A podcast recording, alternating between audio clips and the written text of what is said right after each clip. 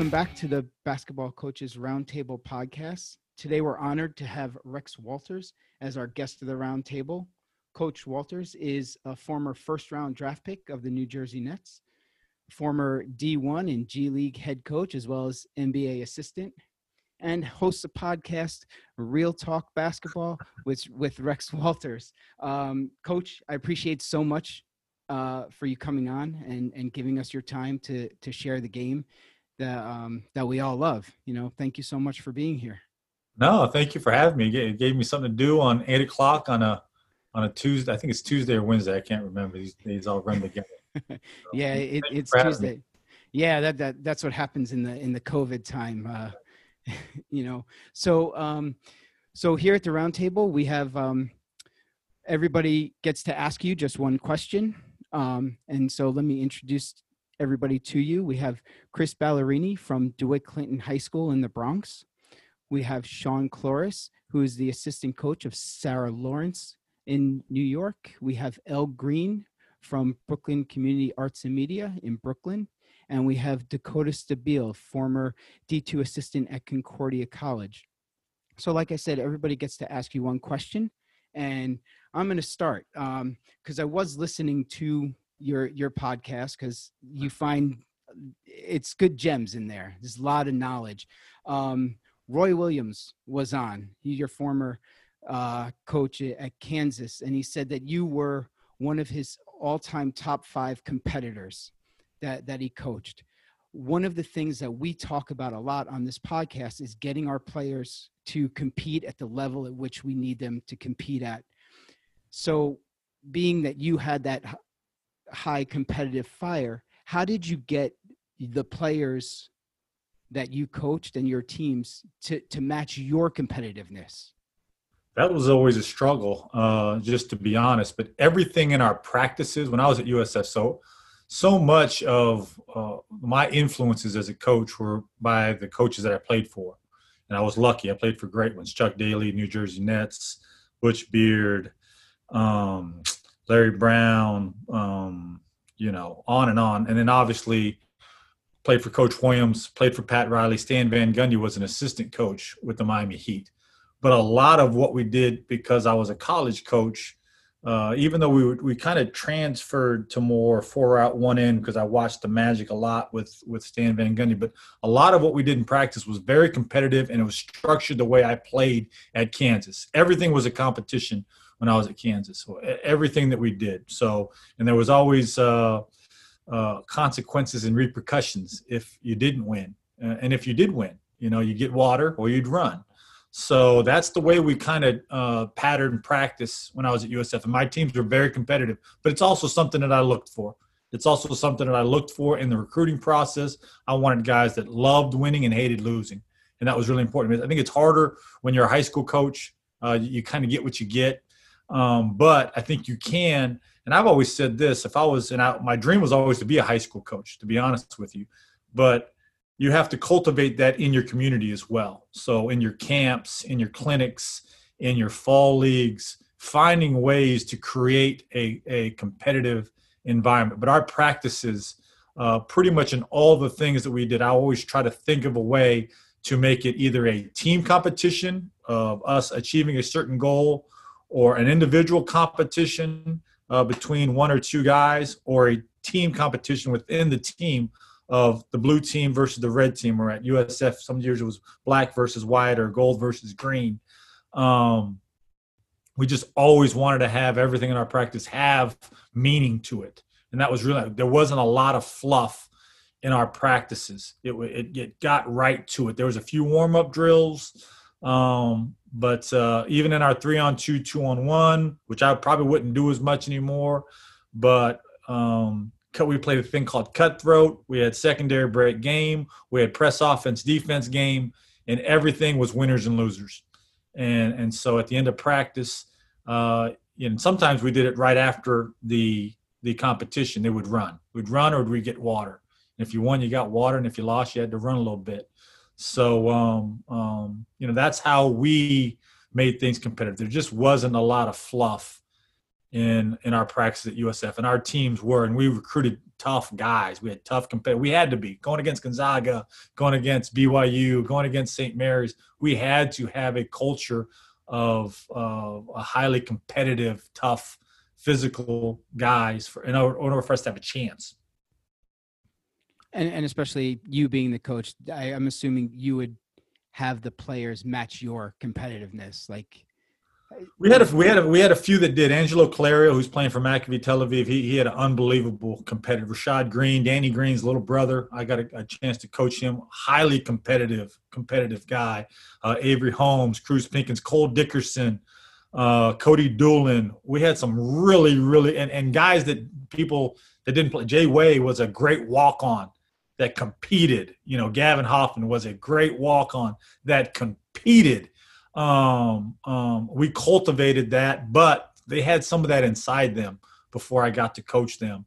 Um, but it was it was competitive. It was it was it was every day. I mean, those guys felt, and it was a hard thing to balance, quite honestly, because you're challenged at USF academically.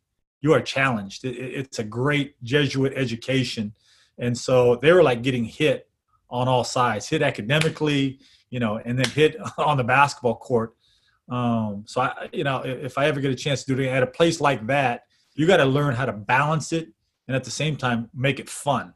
And at times I was at times serious as a heart attack. And so uh, at 50, I think I probably realized that a little bit better than I did when I was in my you know mid 30s and early 40s. Yeah, thank you for that, Chris Ballerini, DeWitt Clinton High School. You have a question for Coach? Absolutely. Number one, thank you, Rex, for, for doing this. Um, so here's the question: You have a wide breadth of experience. You've, you've been in the NBA, you've been in the G League, you've been a head coach at the Division One level. So let's say your dream came true and you took over a high school position, and I'm a high school coach. What would you take from your past experiences and utilize on a high school level? Well, that's a that's a great question. Um, I think the first thing is is, and I talked about a little bit before. I, I want my program to almost be a year-round program with breaks. You know, you know, season's over, you can take two weeks off. You know, we'll have a fall league. We're going to take some time off. Summer, we'll have summer league, but we're going to take some time off. But I want it to become an environment and a fabric of the community in that high school area with camps, with clinics, with fall leagues, with youth camps. I want kids dreaming of playing for that high school going to our games. So I always want to be because I always feel like kids are going to play when more kids, you know, they're going to play harder when more people show up. We had some really good crowds at USF, so that's one thing I think I would definitely do. I, I wanted, to, I loved camp when I was at USF. I wanted to do camp every year. I wanted to be out there. I wanted to see our guys having fun. I wanted our players involved because they're uh, even at the high school level. Those fourth, fifth, sixth graders, they're going to look up to those sophomores, juniors, and seniors and those guys get the chance to, to stick their chest out, you know, and, and, and be an example. So I think that's one thing I, I would try to really become a fabric of the community uh, with with like I said before, camps, clinics, Christmas clinics. Um, I think it's really important. Community service, um, you know, things of that nature to really now people want to get behind your program. Uh, obviously, from a basketball standpoint, you know, we're going to play man to man. We're going to we're going to play fast. We're going to understand shot selection. We're going to take care of the ball. We're going to be highly competitive. People are going to want to watch us play, not just because we win, because of what we represent. I think that's really important. What we represent, we play represent hard. We play hard. We play smart, and we play together, really unselfishly. And then I think you you, you kind of build a, a little bit of a culture um, uh, which I, I don't think I was perfect at it at USF at that time, but I think I've learned a lot along the way that would help because you want to become, like I said, a part of the fabric of your community the best that you can. And you want little kids looking up to your big kids that are playing for you. I hope that answered it. No, that was wonderful. Thank you. Yeah, thanks for that. Uh, Sean Cloris, assistant coach, Sarah Lawrence. Hi, Rex. Thanks. Thanks for the time. Uh, this is awesome. My my question for you is more about your experience of growing as a coach. So you've gone from assistant to a head coach, back to an assistant, all different levels. So my question is, first of all, from all those programs, what have you found to be the most important components of success for a program? So if you were taking over a college program or you had that head coaching opportunity, what would be the most important things for you to build that? And secondly, um, how have you changed as a coach from being a, younger coach and going through those different stages? What's what's changed for you now? Well, I, I was really blessed. So I got to work for Homer Drew at Valparaiso. I got to work for Ed Fritz. It was it was probably my one of my most fun years at Blue Valley Northwest High School. Uh, coach Fritz has gone on to be a McDonald's All American coach, coaching the All Star game, won multiple state championships. Uh, then worked for Matt Doherty, who coached me at Kansas learned a lot. And I think the one, the biggest mistake for young coaches, I would say, is don't be in a rush. Like learn. Like I wasn't ready after what one year as an assistant high school coach, two years at Valpo, and then one year at US uh, at FAU. After four years, I became a head coach, and I had a I had a knowledge base of how I wanted to play and, and how I wanted my teams to look, but I didn't understand. Uh, there was a lot of things I didn't understand uh, the dynamics of young people and how to get the most out of them that I think I've gotten a lot better. Um, I would I would really make sure you understand what you're going to coach and how you're going to coach it, and there should be a plan in place. Because I thought as a young coach, my frustration wasn't as much at my players. My my frustration was more, and I wasn't able to deliver the message in the way that I wanted to to get them to play the kind of basketball that they needed to play and that goes into a lot of thought, uh, a lot of planning uh, of exactly what it is. And, and, I was really fortunate. And Matt Doherty was phenomenal. Homer Drew was phenomenal. Uh, and then I was a head coach. But then I learned a lot when I was working just for a year under Stan Van Gundy. And nobody puts more time and thought into the game as he does. I mean, when he watches a game, when he watches clinics, when he watches other people coach and other teams play, he's really trying to formulate how he wants to play and how he wants to teach. And I think that really helped me uh, because I was a, a little bit more, um, I was competitive. All right. I was really competitive and I was fiery. But I think that even today's kid, and I think all kids, like I, have always responded to, to coaches that made me believe that they believed in me.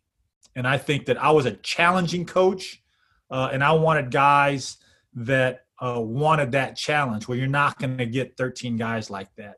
I got to get guys that believe that I got to get them to believe in what I'm doing and how it really benefits them as a player and benefits us as a team. And if I can do that, we're going to have uh, guys that love being a part of that program, and that's ultimately what you want, right? If you look at all the great programs, those those those players, they want to go back, right? They want to be involved. And I think that's really the goal. And you got to look not just for that season, but you got to look at what do I want this program to represent, you know, 5, 10, 15 years down the line. And it's funny, I think if you do that, you're going to create more opportunities for yourself where you may have to leave. You know what I mean? Uh, and, and, take maybe a, a, better job in your opinion. So that's what I would probably, I would, that's what I would say uh, going forward. I gave you a lot, but but that's what I would say about what I would want to do now uh, at 50 as opposed to when I first got my head coaching job at 33 when my hair was on fire. that was great. Thank you. Oh, thank you. El Green, BCAM High School. Hey, Rex, thanks a lot for coming on. Um, we really appreciate you. Um, so I started playing basketball my freshman year was 92. And I remember staying up all night and watching Kansas and watching you get at it like a dog on defense. And I was like, this kid is tough. And I'm, you're older than me, but at that time, I just always valued you as one of the toughest players when you went to the league. Um, the game might have got quicker, but your tenacity still stayed the same. Um, and with that said, like it's a, I'm, I'm, uh, what's today? I have a three part question, sort of a way, because I'm really excited. I, I, don't get this excited much. Um, who was your toughest player in practice that you had to go against? Um, as a pro, who was the toughest person you had to guard, and what do you look for in your guards? And I ask you that because you're you're like um, when I and and I know this is I don't know which way this would go or how you feel. When I was watching Jimmy Butler the other day, just go on it on both ends. He like I was like this is like an old school Kansas game, And I remember being recruited, and you know, I went to Ohio State and I played basketball. You guys had Tamecka Dixon during my time, so I, I wasn't going there. We battled in New York already as it was, so I went to Ohio State. But I remember like going on a recruiting visit, like I want to go to Kansas. I want to get in the field house and Paul Pierce, and it was just a lot. And um, so those are my three questions. I'm sorry, I'm a little giddy. I'm just No, excited. Oh, number one, that's awesome. That- That's good. I remember Tamecka; she was a heck of a player. Uh, we the girls would always play before us, and they, they got after it too. But um, you know, t- toughest guys to uh, that I practiced against.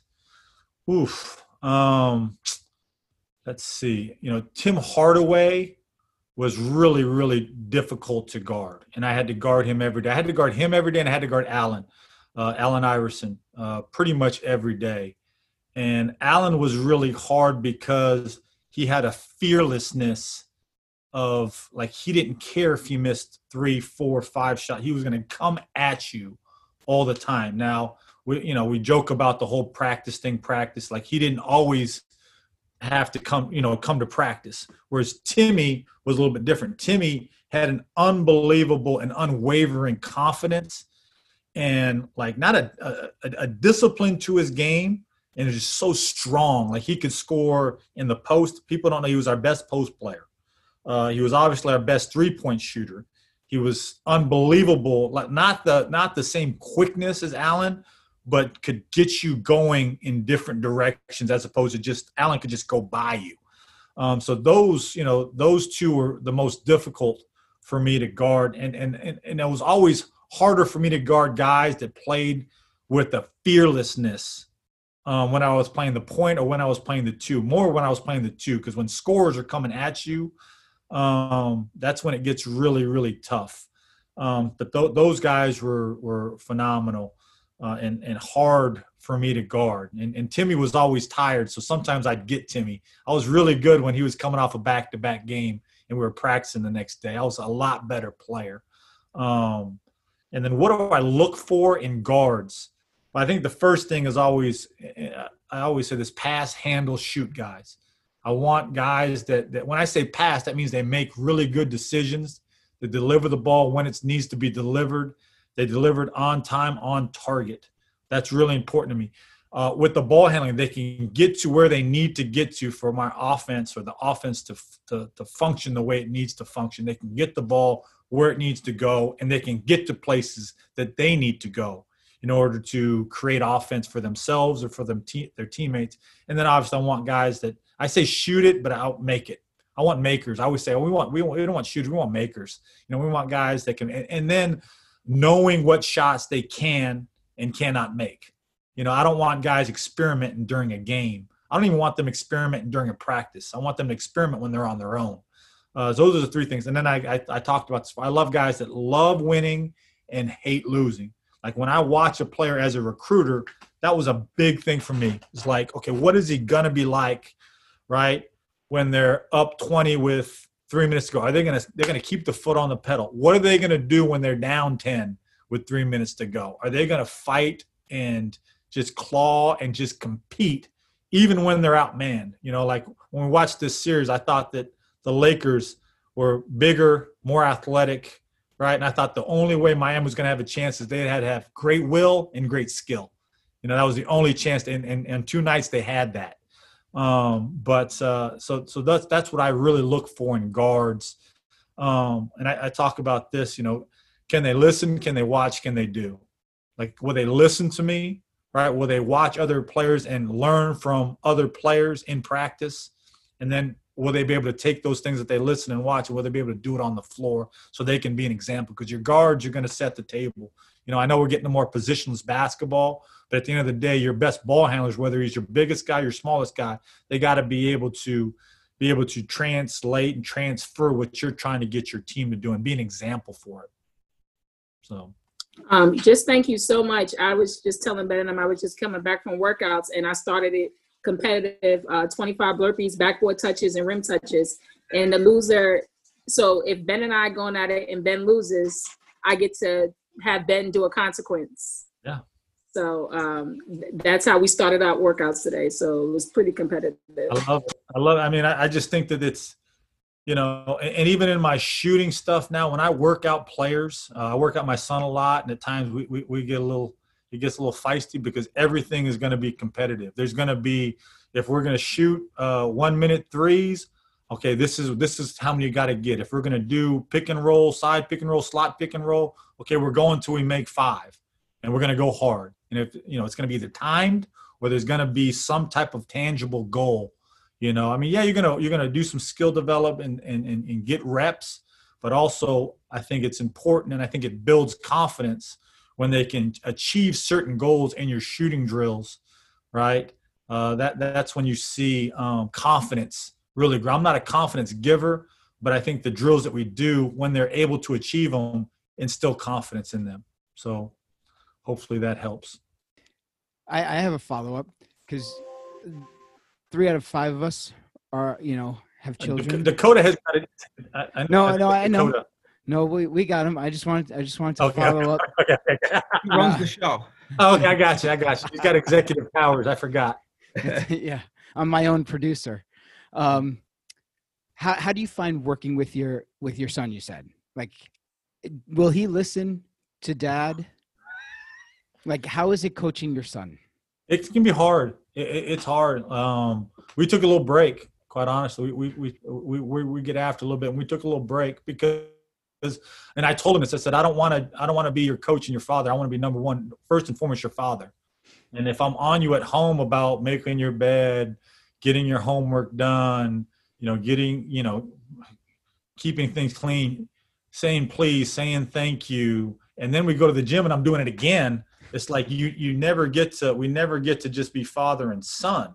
So we we've taken a little break because because you know I'm I'm on him hard and probably even more so in some ways with the basketball because it's harder. Like you know if your feet if you don't have ten feet to the to the rim on your shot, if, if you're not pounding that ball on your last dribble on a pull up, you know, if you don't keep your eyes on the rim the entire time, and I'm telling him all that, I'm like, gosh, I'm just hitting him.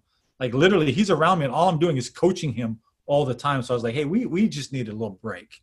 You know what I mean? We need a little break right now. And he's a he's a good player. Like I, I probably don't tell him enough. I tell other people, I don't tell him enough but he's a good player. Um, but I'm just, you know, we, we needed a break. So at times, my daughter was different. My, my oldest daughter who played at Santa Clara, she's a great listener. She's an A to B kid. She just wants to know exactly what to do. She's very linear thinker. Um, so it was, it's easy for her. And even she would look at me like, ooh, dad, like, like it's a lot for him. you know what I mean? He's only a junior in high school. So I said, I just said, Hey, we need to take a little break and just, I want to be your dad for a while. So it can be a challenge, Ben. Oh, I, I am right there with you on that. You know, I only have a ten year old, and you know, it's it's it's a challenge. You know, at, at ten, he knows more than you know me. Oh, it's amazing! It's amazing how much more they know than you. It's amazing. I know, I know. Um, Dakota, I didn't mean to cut you off. you, you got a question for for Rex? Yeah, no. Uh, thanks first off. Thanks for being Rex. Um, I've been to a bunch of you know different places, whether it's a it's a rebuild or it's um it's a slow transition, we'll say to the top. Yeah. And you know, just what are some of the things that you know you've seen or that you do every day, day in and day out, to really get that buy-in from the kids, like individually and then as a team as well. Um, well, I'll tell you things. That, yeah, I'll tell you things that I've learned along the way that I didn't know early.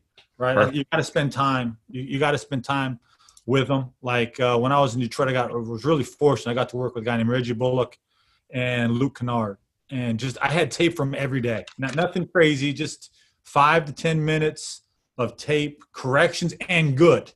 Like that was a I was a I was a great correction coach. I could correct a lot of things, but they, they you know, and and Dean Smith said it best: applaud the actions you want repeated. So I always wanted to mix in and either end or start with really positive stuff and then I really wanted them to talk more so than I talk. Um, and that's probably a little bit harder as a coach with a team, but I think you need to ask more questions because I think it's really important for you as a coach and me as a coach to really know what they're thinking to help their understanding. And so you know where they're coming from because eh, even today in high school, middle school, college, even the NBA, they've got a thousand things going on in their life. And, and, and now with social media, they're getting hit by so many things, whether positive or negative. A kid will get upset if they don't get enough likes on their Instagram post. You know what I mean? So the last thing they need now is to come to practice, and it's it's supposed to be a place that yeah they want to get better, but it's a place that they can't. They, they're playing basketball for you because they love basketball. You don't want that place to be now a place where like oh geez, now I got to get hit here too. You know what I mean? So you want to get them talking, them communicating, and you like guiding as opposed to. And I did this like forcing it down their throat. Right? I think it's really important to get their buy-in by and, and i'm not saying you got to be their best friend and, and you got to hold them accountable but i think it's really really important that that they know why the academy today's generation is a why academy like coach williams said hey this is what we're doing this is how we're doing it and you didn't ask a question i remember pat riley when i when i signed with miami heat my first time walking up to Pat, I just signed the contract. I hadn't met, I hadn't met him yet. I signed my contract for the rest of the season, and he looked at me and says, "You know the deal?" And I said, "Yeah, I do." I had no idea what the deal was. I had no idea what the expectations were. I was just going to come and play as hard as I could to be on that team, and and that won't work nowadays. You know, you got to explain uh, the why and the how, and you got to get them to talk, and that's hard because they're here. They're, they're here and and so that's a challenge you you, you know. Um, but yeah i think that's really really important as opposed to uh, it all coming from you. I hope that helps. Yeah yeah definitely. And um you know just a, a quick follow-up. You know what so a lot of the times is when teams hit adversity they'll might be they seem together up until that point until they hit a losing streak or something like that especially when you know you're implementing a new system or you know a new style um, so how do you how do you adjust course at that point and and kind of bring them all back and and keep them together? So we're playing santa clara uh, probably my fourth or fifth year we had put into princeton. We, we had put into princeton and we weren't very we, we didn't have a pick and pop five we didn't have a skilled five. We're at halftime at santa clara we're down 14 and I just finally looked at our guys at halftime and I was like, hey, um, let's try to get a paint touch. You know, let's try to get a layup, an open jump shot, or get to the line. Um, and let's just simplify things. And and we we end up going down 14. We, we win that game running away, right? It, it can't be about you and it can't be about me as a coach. You got to figure out what they need. And I put this on my desk like my last three years, I said, hey, great father, great husband. What do my players need from me? And I really started to make it about that. What do they need from me? Um, because, yeah, you may have the best system, you may have um, the best X's and O's, but but you got to get them to believe in what you're doing. So when things are going bad, you got to take a look at yourself, but also you got to take a look at what do they need right now. And another great story, and I wasn't there for this, but I remember this when Roy Williams' first year, they were they were really good up to a certain point, and they just couldn't win a game. They just kept losing. And and one of the best things Coach Williams did was he called them all in. I'll never forget this story. He calls them all in. We got a meeting tonight, seven o'clock, and he walks in and he's got a big bag of popcorn, and they watched Rocky. they watched Rocky. You know, instead of practice and, and beating them up with the head, like we just they needed to laugh. They needed to like you know cry, smile, talk, and they, they you know they kind of righted the course. And he, he just figured out this is what they need. You know, they don't need another day of me busting them over the head on this is how we got to do it. You know what I mean? Um, so it's just a thought, you know, and, and he's a Hall of Famer and a great coach. And sometimes it's really about what they need as opposed to what you need as a coach. Thanks, coach. No problem. Sean, you, you said you had a follow up that you wanted to ask.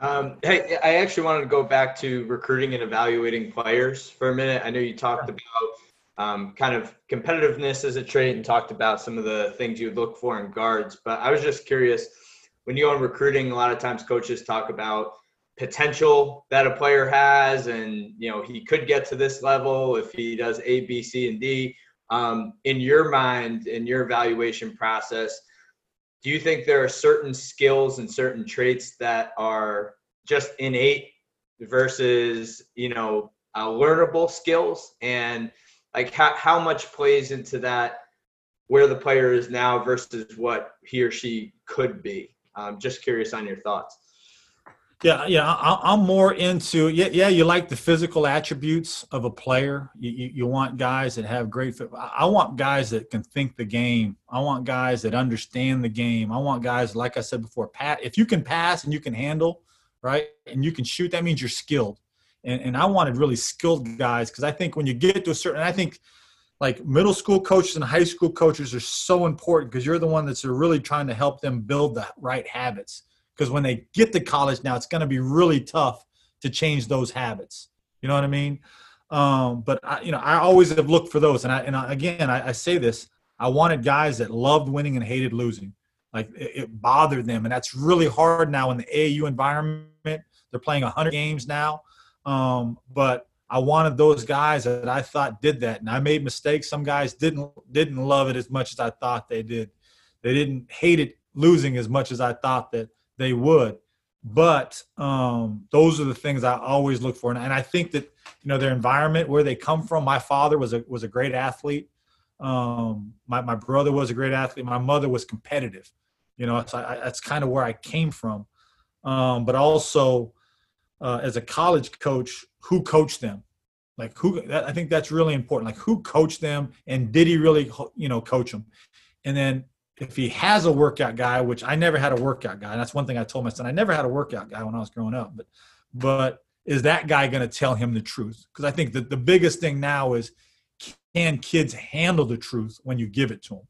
Because if they can't, they're gonna they're gonna hit a certain level and they're gonna stop, right? Their talent will no longer. I was gonna tweet about today, like if you can't handle the truth, it doesn't matter how gifted or talented you are you can't you're not going to take that next step because eventually guys that physically overpower guys when they are not able to do that they have nothing to fall back on. And that's when, the shooting comes in play the passing comes in play the understanding of the game takes play uh, takes effect. And i think that those things are just so important. And and probably because i was at san francisco and i knew i wasn't going to get the physical physically uh, you know that man child that gonzaga was going to get. So i needed to beat him with will and skill you know that was that was our way of, of trying to really compete and, and beat those guys. So i really looked for that. That was important to me. Let me, let me ask you uh, one one last question. Um, what what do you think is the most undervalued skill that players today have?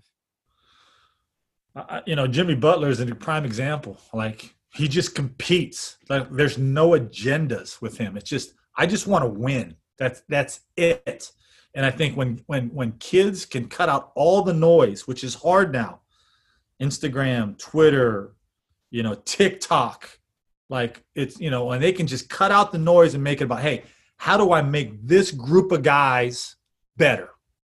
How can I get this group of guys to compete and win?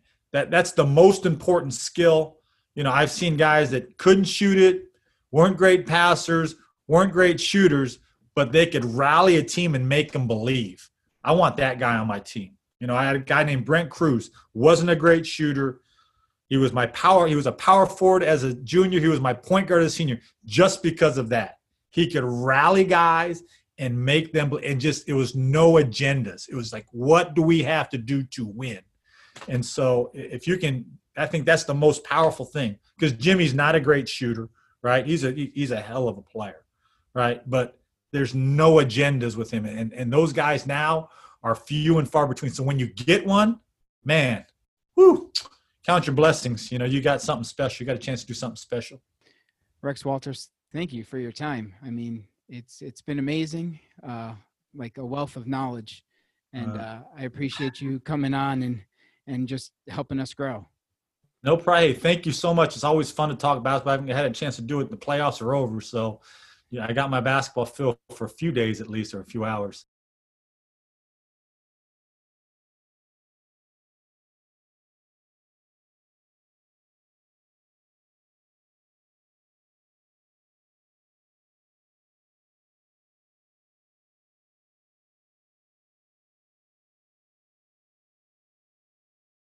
that year when you came in in 93 yeah, you can that ask was, whatever you want. I'm an open book, man. That that yeah. that's like that was like a, a, traumatic summer for us. I bet. Yeah. And, and, and you were coming in as as a shooting guard. Yeah. You know, like what, I was what no was, draws. That was that was that was the problem. I was no draws. Draws was special. Oh yeah, but Yeah. but like what what was that? Um, what was the culture like? You know, like how was the organization after that? Uh, you know, that's back. That's when you had the old Secaucus Seven, who I never really met. I, I didn't meet really any of the owners. We had a Christmas party.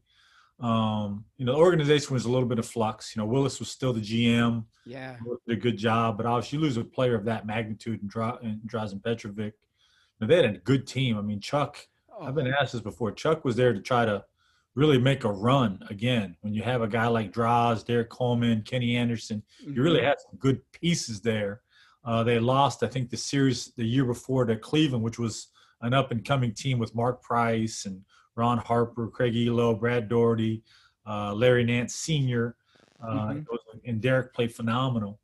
Um, so it was disappointing. It went from a team that they thought, hey, th- we could maybe build this thing, to all of a sudden, oof, you know, we just lost a, a potential all star uh, uh, and really the leader of that team. I mean, you know, when your best player is also your uh, hardest worker, which everyone knows Draws was, that's when you have a chance to really be something. You know, and even though his English probably wasn't as good as they would want, he'd been in the States for a while. I never met him. I actually coached his nephew at USF.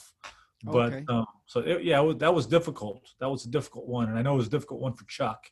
And Chuck, you know, honored his c- contract, but he was there to try to win championships, and and um, that wasn't going to happen at that point anymore. Yeah, I mean the the year before they got the they had a break. Kenny had his uh, wrist broken going Yep. into, you know, and Got a good Yeah. memory.